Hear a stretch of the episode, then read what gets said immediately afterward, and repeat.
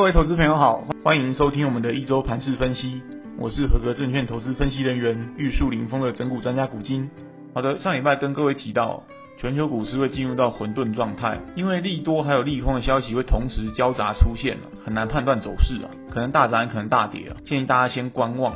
那结果我们看到美股的部分哦，上个礼拜的波动的确是很剧烈，特别是道琼指数哦。那至于科技股的部分表现就相对强势很多，特别是费城半导体哦。那这也连带使得台股上礼拜不跌反涨，甚至强势创高。我想应该跌破很多人眼镜啊，包括我在内。好了，现在重点来了，下礼拜应该说本周长假前这个要怎么操作呢？我想现阶段盘势的确比我预期要来得更强啊。原本认为多头列车快到终点，现在看起来反而还在加速行驶啊。也就是说。市场资金的轮动虽然快速，但还算有章法，没有到失控的地步。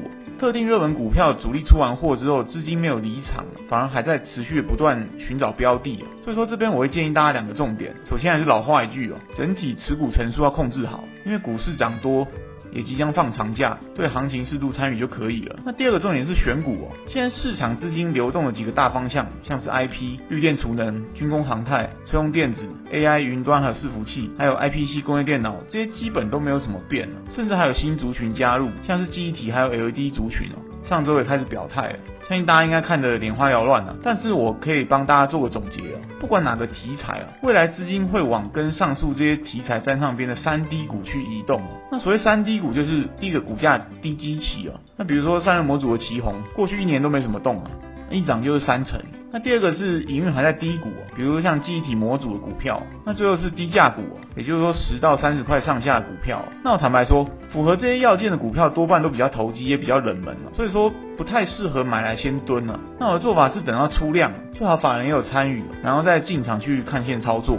这个部分就提供给大家参考。那简单来说就一句话啦，适度参与跟题材沾上边的三低股，保持操作灵活度。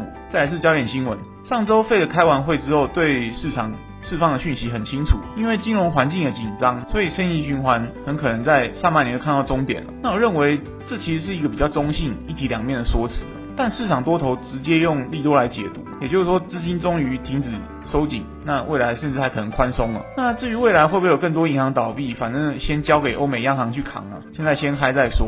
那我想我们大家既然是从事股市交易啊，当然要尊重市场啊。那这一场从年后开始的多头派对，如果要刷拖的话，那大家就乐观应对，小心操作吧。那最后跟各位报告的强弱势族群哦，上个礼拜涨的股票很多，但以族群性来看，其实不是很明显，资金有点像是大水漫灌那样往刚才提到的三低股去集中哦。那行情的确是越来越投机啊。那至于筹码发散的部分，包含了散装航运的股票。那最主要还是受到 BDI 指数上周比较弱势的影响。那散装航运目前来说，我还是看好。那只是说这个族群的股价波动一向比较大。那如果说以比较刺激的域名来说，我会以季线当做一个观察点了。现在股价位置跟季线也，距离不远。如果说未来假设跌破季线又站不上去，我就会改变看法。好的，节目到此进入尾声。股市行情变化难测，但也充满机会。我们所能做的就是充分做好准备。我在投资机关点的粉丝团上也会分享每天关盘重点给大家参考，希望对各位操作有帮助，在股市里能稳中求胜。最后不免俗套跟大家说，如果以上内容各位觉得有帮助，请记得按赞、分享、开启小铃铛，顺便加入投资机关点的粉丝团。我是整股专家古今，